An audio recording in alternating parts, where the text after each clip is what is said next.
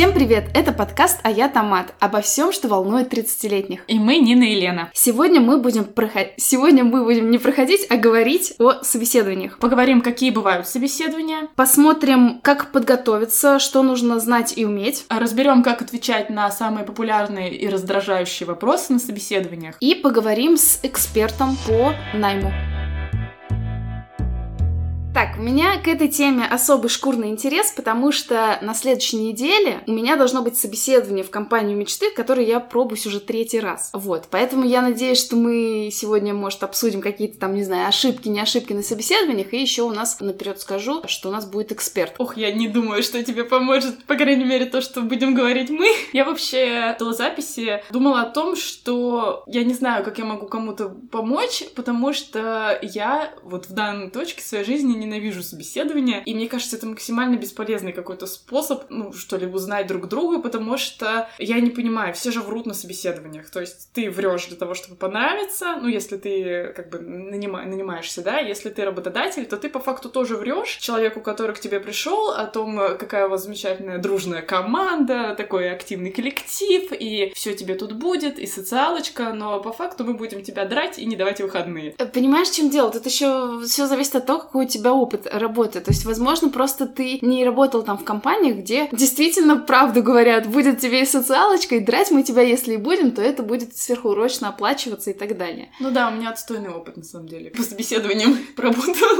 так себе опыт. В прошлый раз Лена попросила меня это вырезать, но в этот раз, раз ты еще раз повторила, я это вырезать не буду. Тем не менее, вот ты говоришь, что ты не любишь собеседование, я говорю, что я люблю собеседование, я люблю на них ходить. Я, конечно, не люблю получать отказы, потом я ругаюсь не вовне, а внутри себя. Вот. Но, тем не менее, все равно я нормально отношусь к собеседованиям. А ты вообще много была на собеседованиях? Мне кажется, очень много. Ну, много. Но мне кажется, Хорошо. но мне кажется, что достаточно. Разного я посмотрела. Хлебнул говна. Давай поговорим про сначала виды, да, собеседований, какие они бывают. Перечислим, пробежимся. Во-первых, когда начался ковид, мы два года или сколько лет э, сидели все по домам, и появился такой вид собеседования, как э, собеседование по скайпу или по зуму, и вроде как они, ну, должны отличаться, по крайней мере, ты можешь одеваться официально только сверху. Ну да, по факту так и есть. Но от этого не легче, на самом деле. Возможно, даже тяжелее, я думаю, потому что, ну, нет вот этого очного контакта какого-то пресловутого. На самом деле намного тяжелее, действительно. То есть я прям не люблю зум-собеседования, хотя сейчас это такая обязательная необходимость будет. Ну, из-за того, что мы находимся в другой стране, если искать там работу удаленно, а лучше искать работу удаленно, то лучше все-таки тебе придется сдавать по У зуму. тебя были, э, ну, вот такие зум-собеседования? У меня было зум-собеседование. У меня, может быть, было несколько, я сейчас уже не помню, но одно яркое я скажу. Я не буду называть компанию, но это очень известный банк с зелеными цветами. Так вот, у меня было там собеседование на пиар-специалиста. Ну, собственно, у меня всегда работа какая-то связана была с пиаром, с журналистикой. И это было отвратительное собеседование, честно скажу. Я никогда такого не встречала. Специалист, который меня собеседовал, это будущий руководитель. Он во время собеседования мог задать мне вопрос, например, такой вот, это я четко помню, какие у меня есть еще увлечения, там, кроме там основных, как бы, кроме работы, чем я еще увлекаюсь, да, то есть это как бы часто такой вопрос задать, чтобы знать, чем человек живет, валяется ли он в коллектив. В этот момент специалист, который меня собеседует, мой будущий руководитель, выключает себе микрофон и начинает просто с кем-то разговаривать. То есть он меня не слушает. То есть он меня не попросил, сказал, извините, там у меня там что-то произошло. То есть ничего не сказал, и просто я начинаю рассказывать. А вот я делаю подкаст еще в свободное время, и я вижу, что человек вообще не смотрит, и я просто замолкаю. Проходит несколько там секунд, там, допустим, 20-30, я не знаю, но это чувствуется. То есть я смотрю, не замечает просто. И просто потом она возвращается и начинает следующий вопрос. Она даже не заметила, что я не, Не договорила. Да, и это при том, что там еще человек опоздал, не извинившись, да, то есть, ну, на зум собеседование, на вот это. Это уже все. То есть, я не знаю, я не представляю, как можно восстановить контакт, когда вот так вот происходит. Ну да, я думаю, что, наверное, при личном собеседовании сложнее просто так э, сделать, потому что все равно у нас вот есть еще какая-то такая, не знаю, мифическая уверенность, что когда ты через компьютер с кем-то общаешься, что он тебя, может быть, как будто бы не совсем видит, да, ну типа, что он не замечает, что ты вот момент с кем-то другим разговариваешь. То есть тут нужно обязательно помнить, что, ну, официальность этого мероприятия никуда не девается из-за того, что вы находитесь в разных местах. Прикольная история. Да, но Насколько я знаю, ты не работаешь в банке с зелеными цветами. Нет, да, они мне отказали, но я, кстати, могу сказать, забегая вперед, э, почему отказали, потому что э, я уже научена опытом собеседований, я задаю, записываю заранее вопросы, которые хочу задать, которые мне принципиально важны, а в тот момент, когда я хотела устроиться в эту компанию, я только закончила работать а на работе, где надо было работать 24 на 7, без выходных,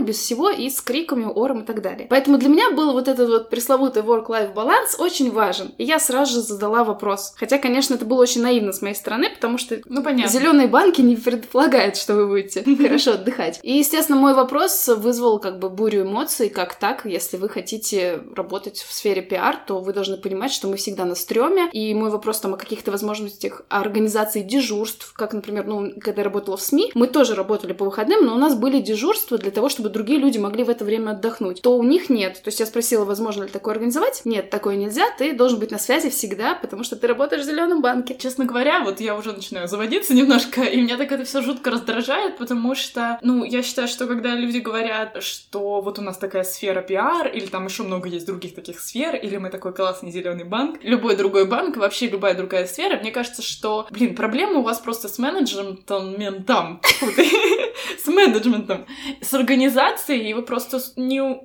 Сейчас, секундочку. Вы просто не умеете реально организовывать работу, если у вас все время аврал. То есть, если у тебя на работе все время аврал, то, ну, ты просто так себе работник. Мгм. Ну, если ты в данный момент руководитель, то по факту это от тебя зависит. И любую вообще даже самую вот такую вот нон-стоп работу действительно можно организовать дежурство, можно как-то это сделать, там, спланировать вперед. Ну, может быть, там один человек, который будет отвечать за этот день, там, чтобы все остальные отдохнули. Тут вот все зависит, конечно, как раз от руководителя, и я вот как раз топлю за то, что круто, когда тебя собеседует уже непосредственно твой руководитель, потому что ты сразу видишь, что тебя ждет. Потому что там, допустим, руководитель был примерно мой ровесник, а я понимаю, что примерно мой ровесник, он воспитывался на принципах, что больше фигачишь, значит, ты э, больше там молодец, и надо больше фигачить, и не надо отдыхать, отдыхаешь, ты нехороший сотрудник и так далее. Что у вас разные ценности. Ну, то есть у меня были такие ценности когда-то, до того момента, когда меня там здоровье сильно не покинуло. То есть когда-то я тоже так думала, теперь я так не думаю. Ну да, да, то есть по факту это не работа такая, это просто, ну, человек гордится тем, что я такой классный, я работаю 24 на 7. И я, кстати,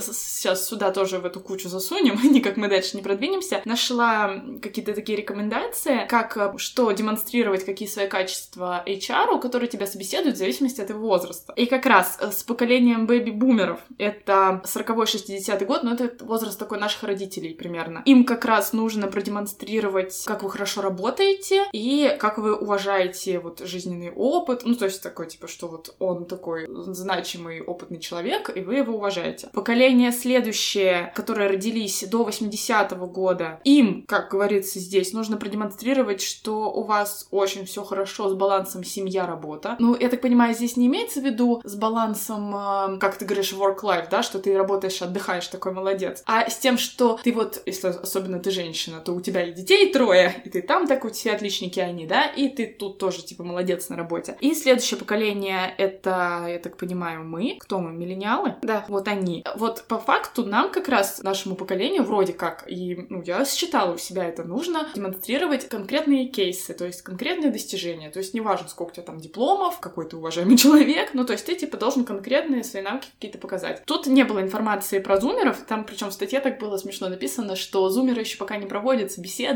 поэтому у нас нет данных. Но я думаю, что зумеры на самом деле уже проводят собеседование. Ну да, судя по исследованиям, которые я тоже читала, как раз сейчас из-за того, что большой отток э, из России специалистов, а в том числе Почему? руководителей... Почему бы? Не знаю почему. Поскольку отток специалистов из России, многие зумеры как раз начали занимать больше руководящих позиций, поэтому я думаю, скоро исследование как раз это будет, что же интересует зумеров. Я даже не знаю, сериалы.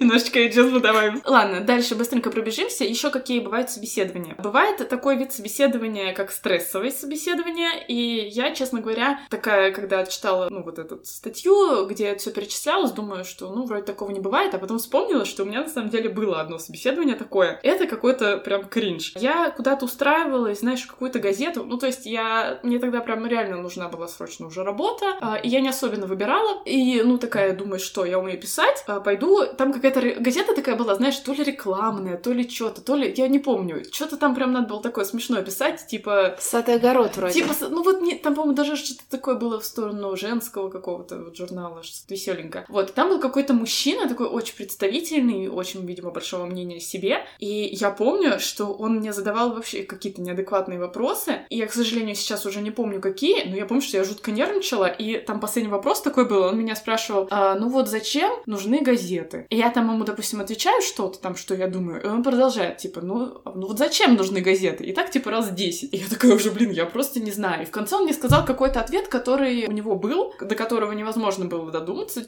человеку никакому. Дальше он как-то так начал меня немножечко унижать, что я такая вот молодая, там жизни не нюхала. Ну, тогда мне было, кстати, не так уж и мало, что-то типа 23, может быть. Сериал смотрела. Только что, да, я Зумеров унизила. И я оттуда ушла, я вообще не поняла, в чем был смысл этого мероприятия, потому что он меня не спрашивал ни про опыт, ни про что такое, а, там, ни про какие-то конкретные мои навыки, умения. И вот уже, когда я узнала, что бывает такой тип собеседования, ну, это, в общем, видимо, люди смотрят, как ты, насколько ты стрессоустойчив, как ты, видимо, можешь э, выходить из каких-то ситуаций таких неадекватных. Но я так-то думаю, что если ну, человек считает, что это норм, проводить такое собеседование, то нахер не нужна такая работа. Ну, это, видишь, у тебя лайт стрессовое собеседование, ну, да. потому что есть ситуации, где там тебе, не знаю, я просто тоже читала, что там могут курить тебе в лицо, оставлять тебя ждать этого человека опять же долго. Ой, я теперь думаю, может быть, меня там заставили ждать опаздывающего специалиста. Может, это было стрессовое, да, тоже интервью. Да, поставь в камин, например. Это из Шерлока. Ну, соответственно, они бывают жестче вот эти стрессовые собеседования, где действительно хотят посмотреть. Но я просто удивляюсь, если это какой-то женский журнал, что там за стресс. Ну да, я то есть понимаю, что, наверное, этот тип собеседования используется в каких-нибудь там супер-мега корпорациях, где там, я не знаю, какие-нибудь фондовые биржи, что-то такое, где, ну, хотя бы это нужно.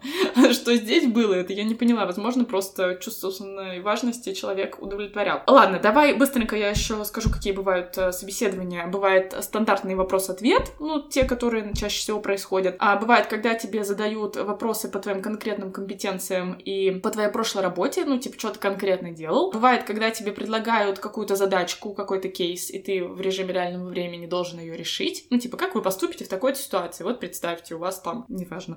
Нет, У вас 100 детей, и вам нужно построить их э, в виде какой-то буквы. Какую вы выберете? Нет, у меня просто был реальный кейс. Это вот недавно я собеседовалась как раз в местную компанию в Казахстане, и ну, меня просили решить, как я решу задачу, ты не знаешь казахский, а ага. тебе нужно уже сейчас э, писать тексты, что ты будешь делать. Ну, как бы, очевидно, что я не выучу казахский за один день, и, ну, то есть... Что ты ответила? Ну, я ответила что-то, что буду искать, видимо, какого-то там подрядчика на аутсорсе, который будет помогать именно с казахским текстом. Но Google это, переводчик. Самом... Google переводчик не работает на казахский, я сегодня проверяла. А, а то что тут недавно была информация, что туда как-то сильно пофиксили этот искусственный интеллект, и он теперь вроде как нормально переводит по-человечески. Русско-английский, но не казахский. Ладно. И есть еще э, такой вид собеседования, когда тебе быстро, очень быстро накидывают много каких-то вопросов, и типа смотрят, ты должен отвечать, что первое тебе приходит в голову. Там, видимо, из разных сфер какие-то вопросы. Ну, смотрят на твою реакцию, как насколько быстро, видимо, ты соображаешь. Все, с видами собеседования я закончила. Ты, то есть у тебя было только стрессовое у самой и какие-то... А, ну все остальные были стандартные вопрос-ответ. То есть я... У меня не было, наверное, собеседований, где нужно было какие-то кейсы решать. Не было. То есть был просто вопросы, ну, спрашивали, естественно, про прошлую работу, что ты там делала, ну, такие какие-то вещи. Что ты умеешь? У тебя какие-то были из этих? Да все мне, э, ну, в смысле, плюс-минус. Я, честно говоря, про кейсы не знаю, были ли, чтобы прям на месте решить их надо было. Скорее спрашивали, как действительно про прошлый опыт, а как ты э, решал тот или иной вопрос. И тут, кстати, вот очень важно заранее продумать ответы, потому что была у меня ситуация, когда меня просили рассказать про фейлы в работе, как ты их решаешь. То есть это очень частый вопрос, и он как бы обязательно надо на него дать ответ, потому что показать, что ты умеешь решать эти вопросы, ты какие-то там выводы сделал и так далее. А поскольку я негативная, все быстро очень забываю, то я реально не могла вспомнить. И я помню, как вот на этом вопросе, не помню же на каком собеседовании, я прям очень долго отвечала. Я говорю, подождите, подождите, у меня были фейлы, просто сейчас не могу вспомнить. Сейчас я постараюсь, постараюсь, ну, потому что, ну, мне бы хотелось сказать, как я решу какой-то вопрос, но просто ничего не помнишь негативного. Но тогда нормально HR отреагировала, она сказала, что это неплохо, типа, что вы не помните, но, типа, хорошо, что вы помните, что да, они были, признаете. Давай перейдем к чему-то полезному в этом подкасте. А как подготовиться, что нужно знать и уметь перед э, собеседованием? Самое главное — это посмотреть все про эту компанию, все, что возможно. Благо сейчас есть э, сайты, соцсети и так далее, и отзывики, вот, и можно, в принципе, все плюс-минус посмотреть, и уже когда смотришь, там, анализировать прикинуть. У нас-то, видишь, как бы сфера связана, опять же, с пиаром, вот с, с этим всем, поэтому нам-то как раз эта картинка очень полезна, потому что уже сразу я обычно отмечаю, что хорошо, что чего.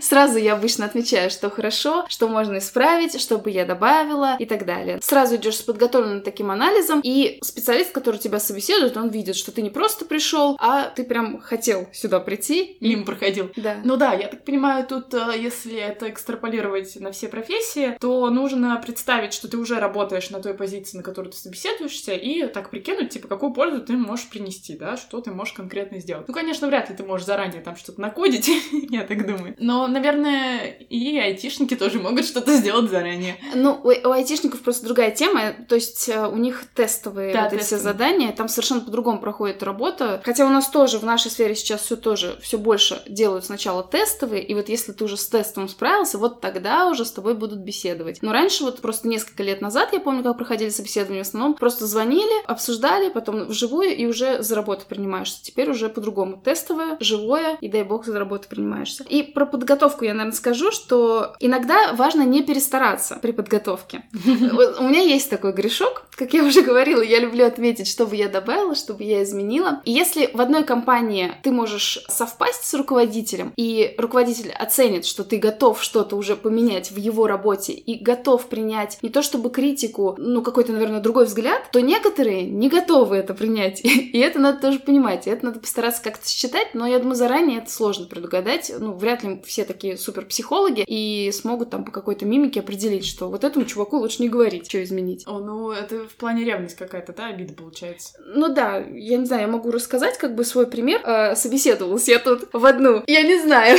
надо ли называть, опять же, какую-то окрыляющую компанию, вот. И там специалист, мой будущий руководитель непосредственный, я его спросила про блок работы с отзывами. То есть, ну, поскольку как бы имидж компании это ну, вообще все, да, собственно, представленное в том числе в интернете, в том числе и отзывы в отзывиках. И я рассказала, как у меня была построена работа в предыдущей компании в ритейле, и спросила, а есть ли здесь такое, и входит ли это в KPI, потому что там у этой компании было очень низкие отзывы в отзывиках, в общем. Рейтинг. видимо, Рейтинг в Дубльгесе, да, и там самое главное, это нигде не было ответов на эти низкие отзывы. Вот, и я спросила, а как здесь это построено и так далее. И почему-то руководитель воспринял этот вопрос именно как критику его работы, то есть меня собеседовал и руководитель, и HR. И он воспринял это как критику своей работы и стал говорить, что отзывиков много, и мы не можем э, на все реагировать э, быстро, хотя это был дубль-кис, довольно как бы распространенный отзывик, то есть не какой-то там? Или карты с зелеными картинками.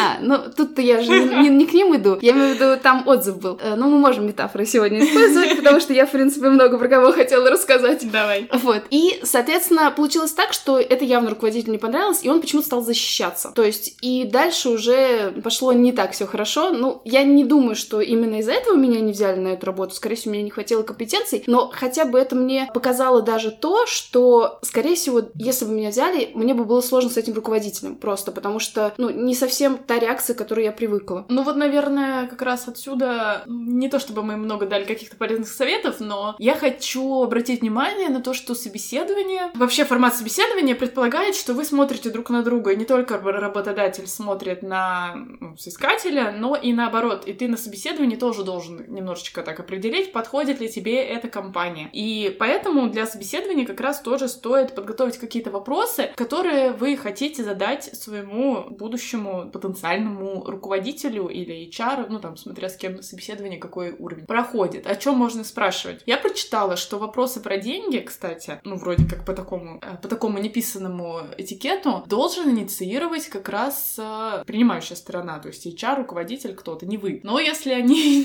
не инициируют, то нет ничего такого в том, чтобы спросить про зарплату, а оплачиваются ли какие-то переработки, ну вот все такое. Мне рассказывали, как, э, опять же, удивительно, но программист спросил тоже про зарплату, и рекрутер ему сказал, что вообще-то у нас такая классная компания, и типа, ну как бы спрашивают про зарплату, вроде как... э, Моветон. Ну типа да, как раз, потому что настолько у вас хорошая компания, что вроде как вы что-то какой-то алчный, что-то в этом роде. То есть это странно, поэтому... Но я сама, кстати, вот никогда не могу задавать вопросы про зарплату. Аналогично. И это на самом деле очень плохо, ну, для меня, потому что, ну, обычно как? Э, Обычно есть какая-то вилка, и понятное дело, что компания заинтересована в том, чтобы платить тебе поменьше. а ты заинтересован в том, чтобы тебе платили побольше. И вот этот вопрос как бы лучше бы решать на берегу, потому что у меня часто такое было, когда... Вот, кстати, еще нужно обсудить, если есть, э, как называется, испытательный срок, то как он будет оплачиваться, да, вот эти три месяца? Типа так же или какая-то другая будет оплата? И получается, что ты уже подписываешь документы, а потом возникают какие-то сюрпризики. Я вот тебе сейчас скажу про вот эти сюрпризики про зарплату. У меня было тоже собеседование прошлой весной в IT-компанию. Я прошла несколько этапов. По-моему, сделала тестовое, да, сделала тестовое, прошла собеседование с HR, прошла собеседование с руководителем, и все уже, они мне присылают офер, и уже, когда мне присылают офер, сумма меня устраивает, все нормально, и уже просто я созваниваюсь с HR, чтобы что-то сказать, и думаю, дай-ка спрошу, ну, это же зарплата белая, и мне тут говорят, ой, а мы вам не сказали, а у нас черная зарплата, то есть там белая какая-нибудь 15 тысяч рублей, а остальное вам, пожалуйста, вот в конверте. И для меня это был такой шок, ну, то есть как бы это была вот такая, ну, она на периферии IT, там,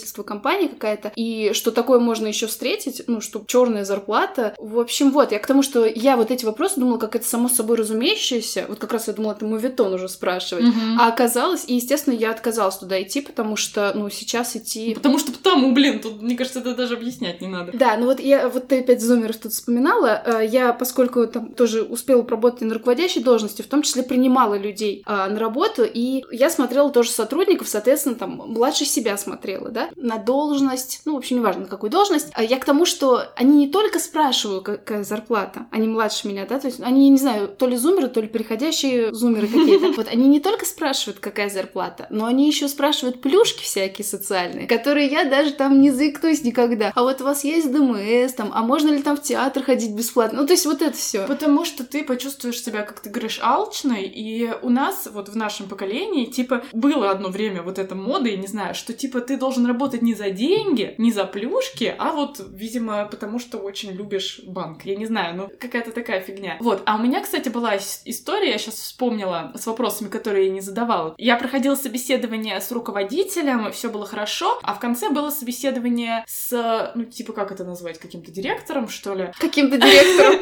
Ну, то есть не с человеком, с которым я буду работать, а который... э, А просто какой-то руководитель всей компании, Ну который делает все бизнес-процессы. Ну, не думаю. По-моему, я в тот же момент как-то должна была подписать документ, я уже не помню, как это было построено. Но, в общем, смысл был в том, что мы не оговаривали на настоящем вот этом собеседовании никакой испытательный срок, а потом, когда я уже должна была подписать документы, выяснилось, что там у меня максимальный трехмесячный а, испытательный срок. Ну, и я такая была тоже девочка-припевочка, я такая подумала, ну ладно, типа ничего же не изменится, а в итоге в эти три месяца эта компания развалилась. И получилось так, что сотрудники, которые были устроены как бы нормально, они там получили какое-то выходное пособие, а я, так как у меня все еще был испытательный срок, пошла просто счастливо м, м, куда? Нахрен, так я скажу. Я думаю, Лен, сейчас это пассивная агрессия или нет, потому что работали-то мы вместе. Я как раз тот самый сотрудник, который получил выходное пособие, аж э, целых месячную оплату я тогда получила. Да, но я к тому, что вот нужно о таких вещах договариваться на берегу, и я тогда просто считала, что это не важно, что это типа какая-то фигня, а сейчас уже побывав в такой ситуации, я понимаю, что это важно, что об этом нужно говорить. Да, а еще знаешь, какой момент есть и на что можно обратить внимание? Вот у нас был выпуск про красные флаги в отношениях, и вот я обращу внимание на красные флаги при работе. А, иногда ты обговоришь и говоришь, какую зарплату ты хочешь, а обычно я говорю такую же, какую я делал, э, получала на предыдущей работе, ну, может, там накину, не знаю, даже, не знаю, не больше 10%. Вот, ты договариваешься, тебе говорят, да, хорошо, такую будешь получать, приносят тебе офер, ты смотришь в этом офере, а у тебя написано, что да, у тебя такая зарплата, но из них там 10 тысяч рублей это как бы премия. Мгм. То есть ту, которую они тебе могут любой момент решить. Я когда это увидела, просто это была работа, которую я хотела очень сильно работать. Я когда это увидела, я сразу позвонила HR, спросила, что такое. Такие, ну вот, это вот на случай, если там будут какие-то у вас штрафы, там что-то такое. Вот, но никто никогда их не получал. Вот, вы ничего не переживайте. И я тогда очень сильно колебалась. Ну, просто мне действительно хотелось там работать в этой сфере, себя попробовать наконец. И в итоге просто я потом поняла, что, может быть, денежных штрафов и не было, а вот психологических штрафов на этой работе было дофига и больше. Ну, то есть это тоже уже говорило о том, что что-то нездоровое. Звоночек. И это вот как раз возвращаясь к началу нашего разговора про то, что ты говоришь, что я просто не проходила собеседование в нормальной компании. Почему-то так всегда получается, что даже компании, которые вроде бы где есть деньги,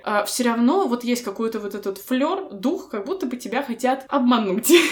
Используем это слово. Но не всех, давай не всех. Мы, мы не, как бы не про все же компании говорим. Я говорю не про все, я говорю про свой личный опыт. Вот у меня такое отношение к собеседованиям, я никак не могу его преодолеть. У меня обычно собеседования проходили по принципу, что мне нравится, мне хочется работать, но там очень маленькие деньги, и я такая, ну ладно, я пойду работать за маленькие деньги. Вот, а так, чтобы, ну, типа, реально тебе там что-то предлагали, какие-то вот такие вещи, как ты говоришь, плюшки, которые спрашивают зумеры, это вообще что-то из области фантастики, поэтому у меня нет такого просто опыта. Еще из того, что можно подготовиться, я, ну, это такие, типа, сейчас будут около полезные вещи, которые, я думаю, на самом деле не так уж сильно влияют. Это внешний вид. Ну, предполагается, что вы должны одеться в том стиле, как то место, куда вы собираетесь устроиться. То есть, если там есть дресс-код, то нужно в этом дресс-коде. Есть э, какие-то раскладки по цветам, что типа в каком цвете ты, ну, понятно, не полностью, а там какие у тебя элементы преобладают. Что значит, я забыла, что значит какой цвет, но помню, что типа нужно одеваться в синее, потому что синий, он как бы а, символизирует то, что ты будешь хорошо работать в команде. я не знаю почему. Ну, там типа красный — это что-то про творчество, такие вещи. Э, белый — это, по-моему, организованность.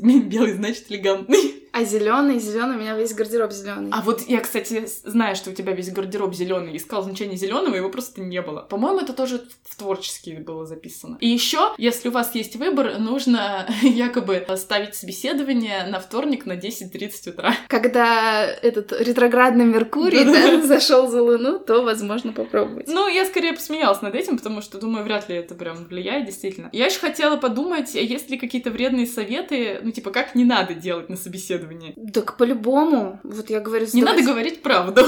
Да, слишком много правды тоже, наверное. Нет, даже не то, чтобы не надо говорить правду. Я думаю, что иногда нужно приподзаткнуться. Потому что иногда, например, человек может настолько располагать, ну, потому что HR, они, собственно, такие приятные обычно. И они тебя как-то начинают располагать, и ты начинаешь вот это вот изливать побольше, Душу. чем надо, да. Вот у меня как раз есть э, такой момент. У меня есть э, работа, на которой я работала всего три месяца. Но сама сфера мне очень нравится. Я поэтому в резюме у меня это остается, да. То есть, ну, потому что я хотела там работать, и как бы сейчас я ищу работы, которые связаны вот с этой сферой, со сферой спорта. Но при этом, как бы, ушла я оттуда, потому что именно не выдержала график, вот этот вот график и отношение непосредственно к сотрудникам. И каждый, естественно, руководитель, следующий, да, то есть задает вопрос, а почему ты оттуда ушел? И вот это вот, ну, как бы, непонятно, что отвечать, ну, что говорить на этот вопрос, то есть, как бы, не все, наверное, надо говорить, потому что не все могут понять, что, опять же, там, что ты не готов, чтобы руководитель тебя орал в 12 часов ночи. Не все это реально могут понять. Кто-то, вот я говорю, как, например, зеленые предприятия говорят, вообще-то это нормально. Ну да, и я причем читала тоже, готовясь к выпуску, что вот этот вопрос, почему вы ушли с предыдущего места работы, э, на него вообще нужно как-то очень витиевато отвечать, потому что если человек говорит, что он ушел, потому что работа была так себе, ну, что угодно там был так себе, то сразу делают вывод, что, ну, это ты какой-то не такой, конфликтный, вот, у тебя всегда виноват кто-то другой, а не ты. Это ведь действительно так, то есть смотри, если человек будет тебе говорить, что с этой работы я ушел потому-то, с этой я вот потому, ну, и везде виноват кто-то, то, соответственно, наверное, вопрос тогда, почему все не такие все равно. И, то есть ты не знаешь этого человека, ты подумаешь, ну, он действительно странный. Просто вот я как раз думаю уже давно, что мне делать вот с этим вот своим опытом, который мне, с одной стороны, не хочется выкидывать, но с другой стороны, что мне сказать? Неправда сказать. Ну, то есть непонятно. И вот сейчас мы так божественно перейдем к следующему блоку про раздражающие вопросы на собеседованиях и как на них отвечать. Вот про один из вопросов ты уже начала говорить, это почему вы ушли с предыдущего места работы. И, ну, это действительно такой, с одной стороны, показательный, с другой стороны, странный вопрос, потому что, ну, вряд ли кто-то уходит с предыдущего места работы и считает, что это он слишком плохой для этой работы. Ну, такой типа. То есть понятно, что человек все равно не будет до конца искренен э, в ответе на этот вопрос. И в целом вот эти все топовые вопросы, э, сейчас я их зачитаю, вызывают у меня недоумение, я просто реально не понимаю. Вот, может быть, ты как человек, который проводил собеседование, э, мне сейчас расскажешь вообще, в чем смысл, потому что, по-моему, это максимально бессмысленно, какая-то сплошная фальшь и все такое. Это вот эти вопросы. Почему вы хотите у нас работать? Почему вы должны выбрать из всех именно вас? Кем вы видите себя через пять лет? Ваши сильные стороны, ваши слабые стороны, ну окей, хотя слабые стороны тоже вызывают вопросики. Как раз почему вы уволились из предыдущего места работы? И еще такой есть тоже тоненький вопрос, чем обусловлен перерыв в вашем рабочем стаже? Ты меня так спрашиваешь, как будто я вдруг превратилась в HR-специалиста. Так уж получилось, что я проводила собеседование там, там, где работала, потому что у нас были очень маленькие компании, там у нас 5-7 человек, соответственно, туда набираешь. Но я могу сказать, что не помню, задавала ли я вопросы, честно говоря, почему вы хотите работать у нас. Скорее всего, нет, потому что я конкретно давала всегда тестовые, и мне было важно, ну, поскольку у меня была сфера пиара и журналистика, чтобы просто человек умел писать грамотно. И поэтому тестовые все были связаны с этим. Но мне кажется, что я понимаю, почему это спрашивают, потому что компании любят, когда ты хочешь работать именно у них. Ты не просто откликаешься, что типа, ну да, вот я пиар-специалист, я хочу вот тут работать, или вот тут, или вот тут. А когда ты конкретно заинтересован в какой-то компании, почему вот я опять же иду третий раз собеседоваться в одну и ту же компанию, я просто реально им пишу, ребята, я уже третий раз пробую, но я верю, что я смогу и так далее. И они просто мне реально пишут на это. Ну, сложно, говорят, пройти мимо твоего сопроводительного письма. Ты нам не подходишь по резюме, потому что ты пытаешься на ту вакансию, которую нет. И это, кстати, важно. Под вакансию же надо отдельно резюме писать. Если ты тем более этим занимался, все равно вытащит какие-то сильные стороны под это. Ну вот, соответственно, мне пишут, но у тебя сопроводительное письмо, которое как раз показывает, что ты хочешь именно у нас работать. И мы, конечно, тебе дадим тестовые, и дальше посмотрим, и хоп, тестовый ты, например, справляешься, мы готовы с тобой пообщаться. Поэтому я к тому, что лояльность компании — это же вообще самое главное. Сейчас считается, что... Слушай, ну, я думаю, у нас тут сильно деформирует э, наше восприятие, наша сфера деятельности, вот эта вся связанная с пиаром и с тем прочим. Но ты представь, типа, чувак приходит устраиваться на завод, и типа, почему вы хотите работать именно у нас? Ну, потому что вы, типа, рядом с моим домом находитесь. Ну, то есть это такие вопросы какие-то. Ну, не знаю, я думаю, что когда речь идет вот о чем-то таком связанном с лояльностью, наверное, неуместно. Но, на мой взгляд, есть такая тенденция, что, скажем так, HR каких-то компаний, где, может быть, это не так нужно, как будто бы немножко понахватались вот это там из кино или откуда-то, и задают эти вопросы, когда это реально неуместно. А смотри, этот вопрос вообще-то еще исключает тот момент, что человек может не понимать, куда он придет. Вот, например, когда я работала в журналистике, я работала в региональном СМИ. Мы, извините, пишем здесь уже не про цветочки всякие и котиков, хотя они тоже когда-то бывают, если редкая цветочек вырос у тебя посередине кота, я не знаю еще что. Но, и когда ко мне приходили, реально, знаешь, уже взрослые люди говорили, я всегда мечтала быть журналистом. Я вот э, хочу брать интервью звезд. И ты реально их спрашиваешь, ну, а ты смотрела, что вот наше вот это региональное издание будет писать там про э, женщину, которая убила сожителя? Или сожитель, который убил женщину, чтобы было, видишь, равноправие в нашем подкасте. И ты понимаешь, что человек, ну, типа, почему ты хочешь у нас-то работать? Хочешь... Окей, ты меня убедила. Ладно, смотрим вопрос. Кем вы видите себя через пять лет? Тебе задавать когда-нибудь его? Мне задавали. И кем ты себя видела? И каждый раз было очень сложно вообще, потому что я, ну, я себя никем не вижу через пять лет, я себя не вижу. А я все время думаю на этот вопрос, мне кажется, самый такой смешной ответ, где-то даже это было в каких-то историях, там, я не знаю, про Стива Джобса или кого-то, что, типа, там, через пять лет я вижу себя вот на вашем месте, типа, ну, что-то такое, да, там, или, типа, президентом этой компании. А про ваше место можно я добавлю? Вот, я добавлю. Я собеседовалась в компанию про государственную. Значит, они занимаются пиаром государства, так скажем. Ну, конкретного региона. Они, значит, рассказывают про то, что хорошо происходит в регионе, так скажем, да, там построили школы и так далее, э, соцсети. И я собеседуюсь там на копирайтера. И там, соответственно, копирайтер — это ступенька намного назад. Э, ну, то есть я уже была там главным редактором, а мне, соответственно, ну, ниже, значит, вакансия. И я спрашиваю руководителя, кстати, зумера, моего руководителя спрашиваю, подскажите, пожалуйста, вот я сейчас прихожу на копирайтера, у меня есть возможность вырасти по карьерной лестнице, какие-то есть перспективы? На что мне отвечает этот зумер, вы что, меня подсидеть хотите? Я просто это никогда не забуду. Я, естественно, меня, кстати, опять же, туда не взяли, но, собственно, как бы и неудивительно, потому что, скорее всего, бы, наверное, да, подсидеть. Именно за этим. Сейчас бы представляешь, может быть... Э, Пиарило государство? Да. Ух.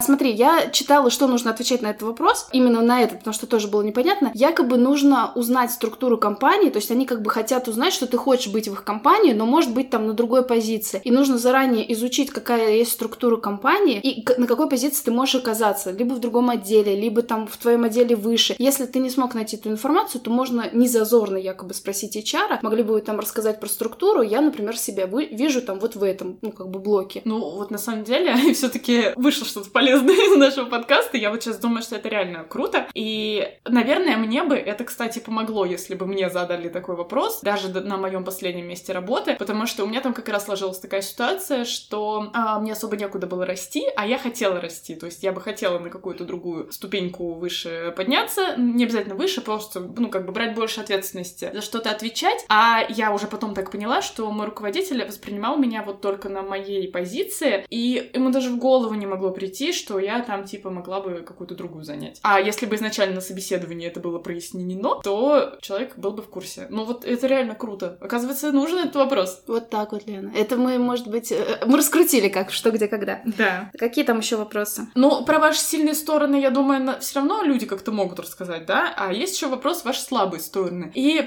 я сегодня читала, что не надо на этот вопрос отвечать, что я чересчур ответственный, или там, типа, я забываю покушать от того, что я люблю свою работу. Ну, нужно более-менее искренне отвечать на этот вопрос, что-то там, типа, там, я иногда бываю рассеянным. Ну, как-то так. Не надо стараться в слабые стороны запихнуть еще и сильные. Да, ну, блин, круто, когда ты знаешь, вот действительно, какие у тебя сильные стороны, какие слабые. И, кстати, вот на одной из работ нам уже, когда мы устроились, у нас был, видимо, идейный HR, она решила провести тестирование всех сотрудников на как раз там сильные и слабые стороны. И я вот сегодня перед подкастом решила посмотреть. Это было 4 года назад. Не знаю, изменилось ли что-то во мне, скорее всего, да. Я там посмотрела свои сильные стороны, что я там вообще на максималке супер люблю придумывать новые идеи, там что-то, короче, генерить и так далее, создавать. Но реализация у меня просто типа там на 10. Из 100? Ну, типа, да, то есть очень низкая. То есть я могу генерить, но систематически проработать, как это сделать, это вообще не я. И там как раз были рекомендации, что мне давать и что мне не надо давать. Мне не надо давать, распиши, как ты будешь делать работу. Я основываюсь на таком интуитивном, хаотичном... Импульсе. Да, да, да,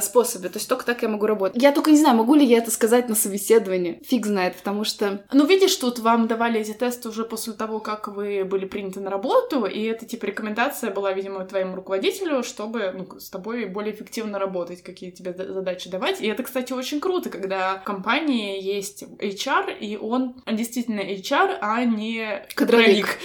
Ну, сейчас немножко, можно сказать, э, унизили кадровиков. Кадровики — это важная и нужная профессия, просто, к сожалению, кроме кадровиков действительно нужны HR, а у нас э, считают, что HR — это реально там подписать договор, и это не тот, кто занимается Оформить. развитием угу. и всем прочим. Случай, который мне помог получить работу. Когда я собеседовалась уже на финальном этапе, то есть это был какой-то четвертый этап собеседования, там сидели HR, мой будущий руководитель и директор компании. Я собеседовалась на SMM-специалиста. И они меня спросили, какие аккаунты вам нравятся. А я, ну, до этого не работала SMM-специалистом, вот прям напрямую. И, честно говоря, в Инстаграме-то никого особо не смотрела. Я только ВКонтакте была чисто...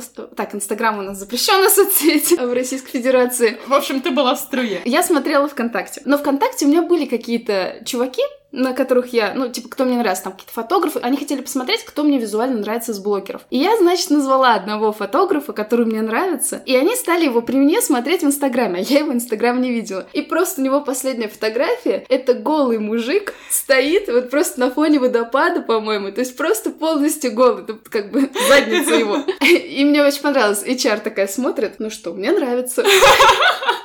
И мы просто какую-то, не знаю, волну поймали. Но, конечно, меня взяли не из-за этого, но я к тому, что... А я думаю, что они там передают друг другу и смеются. А я не знаю, что там делаю. Я даже, по-моему, потом уже посмотрела, что, типа, нифига себе. Показала аккаунт. Так, ну, а теперь э, мы взяли комментарий у Олеси Пипикиной, эксперта по карьерному развитию, бизнес-тренера, специалиста по поиску работы и написанию идеального резюме. По HR, конечно же, можно и нужно судить о компании и о ее ценностях, потому что это лицо э, компании, то, как он выстраивает беседу, э, сопровождает тебя, очень о многом говорит. Например, он обещает перезвонить и вообще не перезванивает. И еще и не извиняется, например, когда перезванивает. Или я недавно видела картинку агрессивного подбора персонала, и там э, тебя пушат сообщениями, типа, заполни анкету, мы тебя ждем, что ты еще не заполнил, скорее заполняй, что ты не хочешь работать, мы тебя готовы записать на собеседование, и это так выглядит очень неэтично, агрессивно, что прям фу-фу-фу. Но мне, например, когда звонят э, HR, я сразу определяю, пойду я на собеседование или нет. От того, как человек разговаривает, а, насколько он знает о вакансии, отвечает на твои вопросы, уважительно себя ведет, потому что я понимаю, что если там HR такой, то что мы можем говорить об э, остальной компании? Вопросы типа, кем ты себя видишь через 10 лет, я их, честно говоря, ненавижу, потому что они не дают в текущей ситуации вообще никакой информации рекрутеру. Раньше раньше его задавали, чтобы понять, стабильный человек или нет. Ну, то есть, когда было принято там работать по 20, 30, 40, 50 лет в одной компании. Типа, если он говорит, что он видит себя эффективным сотрудником, а, значит, он а, будет стабильно работать. Или если девушка говорит, что я через 10 лет вижу себя мамой, то это определенный риск. Ну, так думали рекрутеры. Сейчас э, этот вопрос ничего не дает, потому что, ну, объективно никто не знает, будет ли сама компания существовать через 10 лет. И, кстати, во многом сейчас задают вопросы не кем ты себя видишь через 10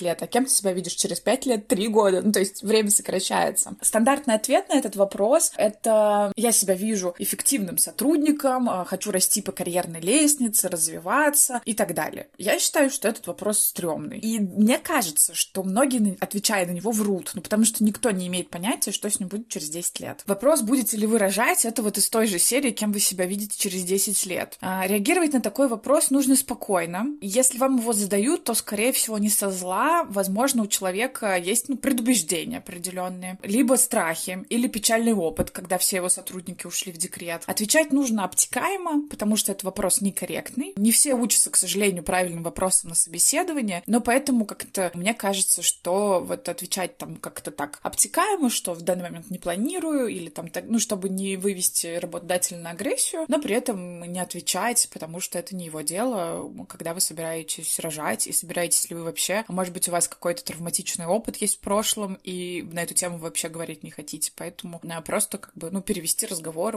уйти от ответа. На собеседовании, конечно, важен внешний вид, потому что он должен соответствовать в компании, в которую ты идешь, но при этом это должен быть ваш стиль. А у меня были случаи, когда приходили молодые парни, например, на собеседование продавцами, а они приходили в костюме, в галстуке, но было видно, что ему этот костюм-галстук очень сильно жмет, он не умеет в этом ходить, ему было очень некомфортно, из-за этого а, само собеседование может пройти не так удачно для, для тебя, если ты а, будешь пытаться выглядеть соответствующе, но при этом в некомфортной для тебя одежде. Сексизм и эйджизм на рынке России очень распространены. Я лично сама не сталкивалась а, в свой адрес с проявлениями сексизма, например, но обсуждая недавно с коллегами, дискутировали на эту тему про опыт и пришли к выводу, ну, что чем старше такая закостенели, за как это слово правильно произносится, ну, короче, чем деревяннее компания, тем, тем больше вариантов, что тебе, ну, потребуется больше времени, а, чтобы доказать, что ты не просто девочка, а ты охрененный сотрудник, очень крутой профессионал, эксперт, потому что, ну, к сожалению, в больших госкорпорациях и в таких бюджетных государственных учреждениях судят по, а, встречают тебя по одежке. Про иджизм тут, мне кажется, что это вообще извечная наша проблема, потому что, ну, помните эту поговорку, что хочется молодого сотрудника, но с большим опытом. Но с большим опытом люди старые, а с маленьким опытом слишком молодые. Тут как бы какая история? Если вы хотите меньше сталкиваться с этими проявлениями, нужно искать молодые компании. Ну и, к сожалению, поскольку мир не стоит на месте и требуются специалисты там технические, современные профессии, которых раньше не существовало, поэтому, естественно, предпочтение отдается людям, а, я тут подчеркну, которые владеют информацией. То есть, если вам, не знаю, 50-60, но вы суперспециалист, скорее всего, в молодежную, ну, в современную молодую компанию вас возьмут, а, несмотря на ваш возраст. Компанию, в которой будет такой work-life balance, а, хорошее непотребительское отношение к работникам найти можно, если работать на себя.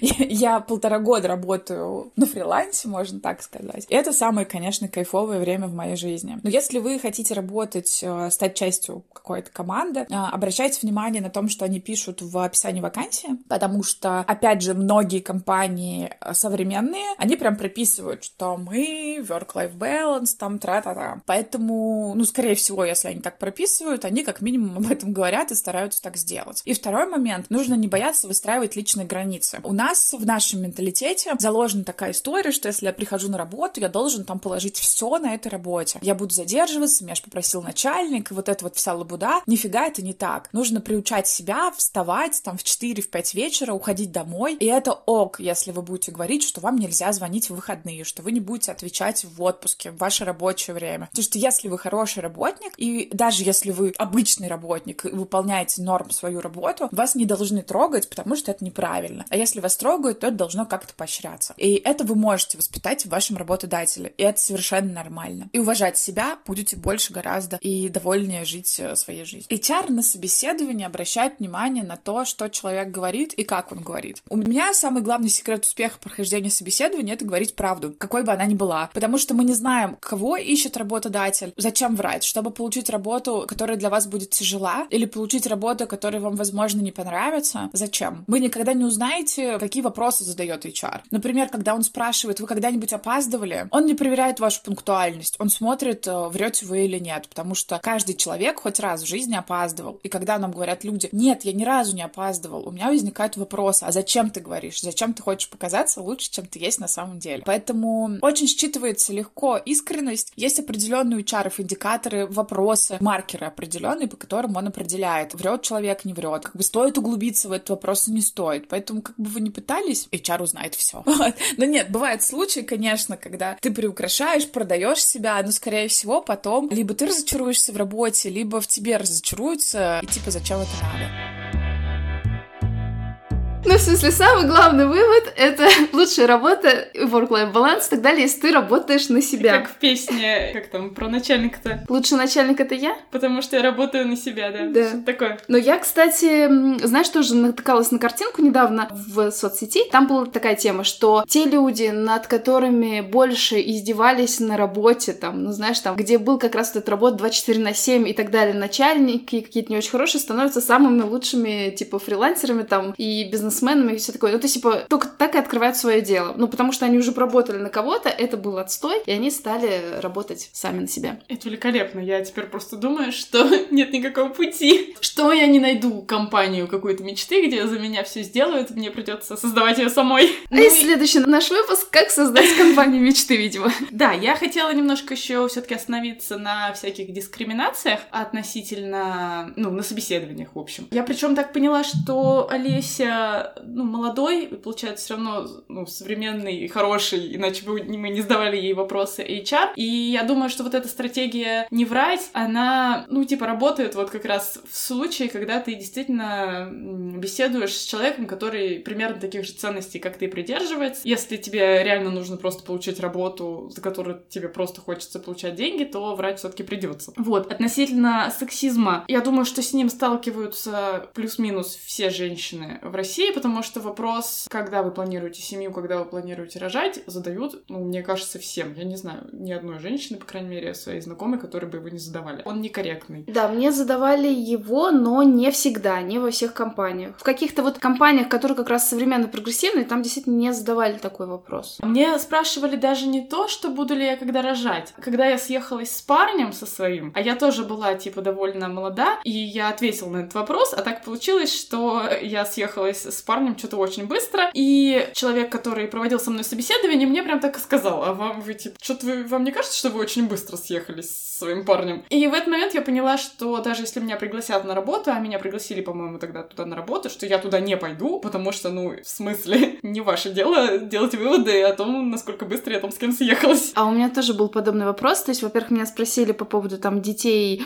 семьи и все такое, плюс эта работа находилась довольно далеко от города, надо было ехать на автобусе минут 40-30. И директор меня спросила, а как вы планируете добираться? Я говорю, на общественном транспорте. И также меня довозит молодой человек. И он меня спросил, а что будет, если он, вы с ним расстанетесь, типа? И я такая, ну, значит, я буду ездить только на автобусе. Ну, как бы такие тоже странные вопросы. Ну, слушай, вот эйджизм тоже интересная тема, потому что, с одной стороны, да, мы, типа, стараемся быть такими всеми правильными, ну, толерантными. да, толерантными и ко всем относиться нормально, но вот, опять же, вот были у меня ситуации, когда мне надо было брать сотрудников, и мне не очень сильно хотелось брать сотрудников старше себя, сильно старше себя, да, то есть, и когда у тебя, во-первых, коллектив плюс-минус твоего возраста и меньше, чем ты, да, как бы, когда человек старше, он всегда может там выбиться, то есть, если он у тебя в подчинении. У меня просто был негативный опыт, когда я взяла сотрудником человека старше себя, на 15 лет, получается, и потом этот сотрудник постоянно проявлял неуважение, то есть, и это было именно связано в том числе, типа, с возрастом, возрастом и с опытом, да, с моим. И потом я просто видела там этот сотрудник, и ему было неловко, да, то есть не то, что он мне там кидал, как там ты в прошлом выпуске говорила. Ну, мне это больше не нужно. Да, мне это не нужно, но просто все равно это чувствовалось, и мне было неловко, ему было неловко. С одной стороны, да, иджизм, я считаю, это плохо, а с другой стороны, я сама, видишь, как бы, не знаю, когда вот в подчинении брать себе старше сильно людей, мне не всегда, комф... ну, в смысле, некомфортно. Я понимаю тебя, но я тоже думаю о том, что мы не становимся моложе, и когда нам будет 40 и 50, ну ладно, когда нам, мне будет 50, я надеюсь, что я не буду работать, но когда будет 40, э, ты будешь сама приходить на собеседование и, скорее всего, сталкиваться с этой дискриминацией. Абсолютно так и есть, сто процентов. Отстой. И поэтому надо послушать Олесю и, видимо, успеть открыть свое дело, чтобы тебе не пришлось ходить на собеседование позже. Согласна. Сейчас очень сильно молодеет руководство. Если раньше сложно было представить ситуацию, где там руководителю 30 лет, ты приходишь как бы, ну, с таким хорошим опытом, и как бы тебе приходится работать у человека, который тебя на 15 лет младше, то сейчас это распространенно. То есть даже есть младше тебя, ну, то есть младше нас уже есть руководители, и приходится у них собеседоваться. Иметь на их позицию. Да-да-да, подсидеть.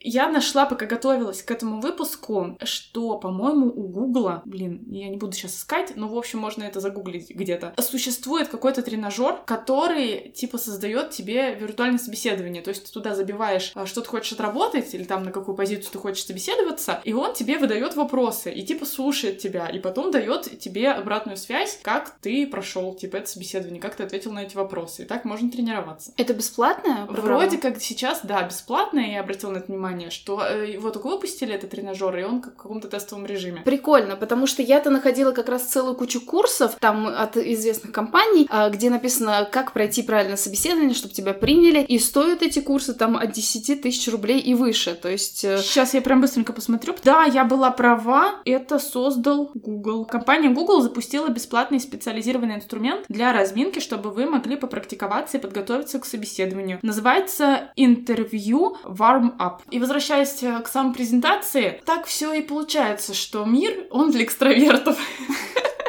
что реально, чтобы хорошо жить, тебе нужны хорошие навыки самопрезентации, ты должен уметь рассказывать о том, какой ты хороший. Если ты не умеешь, то вряд ли найдется какой-то человек, который тебя разглядит, э, какой то бриллиант там отмоет и предложит тебе замечательную работу. А, видимо, потому что я не очень-то умею это делать, поэтому меня и бесит собеседование. А тут еще, видишь, не зря же собеседование сравнивают э, с дейтингом, вот со свиданиями. Мгм. Прикол в том, что, скорее всего, тебя возьмет человек очень похожий на тебя. Вариантов вот находить руководителя по ценностям, это ведь тоже не так уж часто происходит. То есть мне несколько раз везло реально, то есть я находила людей похожих на себя, и, собственно, я продолжаю с ними общаться уже и сейчас. Вдруг они все закончатся, все мои матчи. Ну да, ну и, и у меня еще такая проблема, возвращаясь к экстравертам, что, ну, вряд ли такой человек, как я, я надеюсь, конечно, но меньше вероятность, что такой человек, как я, будет руководителем э, и будет нанимать меня на работу. Лен, поэтому ты сама должна стать руководителем и нанять себя. Сделай компанию из одной себя, Лен. По-прежнему самый лучший в мире начальник, это я. Я думаю, что еще ты можешь взять меня на работу. Отлично. Ну, в смысле, это такой человек, как ты. А, все хорошо. Значит, я открываю компанию. Я тебя взяла, Лен, в этот подкаст. Спасибо, Нин. Так, ну что, мы подводим итоги? А Какие? все, какие итоги? Проходить собеседование? Ну тогда мы здесь просто вставим. Самый лучший в мире начальник это я, потому что я Спасибо, что дослушали этот выпуск до конца. Подписывайтесь на нас в соцсетях и ставьте нам звездочки, сердечки на тех платформах, на которых вы нас слушаете. Присоединяйтесь к нашему чатику «Томатная паства» в Телеграме. Ссылка есть э, под этим подкастом. И рассказывайте, какой у вас опыт в собеседованиях. Поделитесь, расскажите нам, может быть, что-то там полезное мы узнаем. Как раз мне я хочу узнать, пройти это Ну да, собеседование. и рассказывайте про нас своим друзьям. В сторис как раз можете заодно и поделиться своим опытом. Тоже отлично.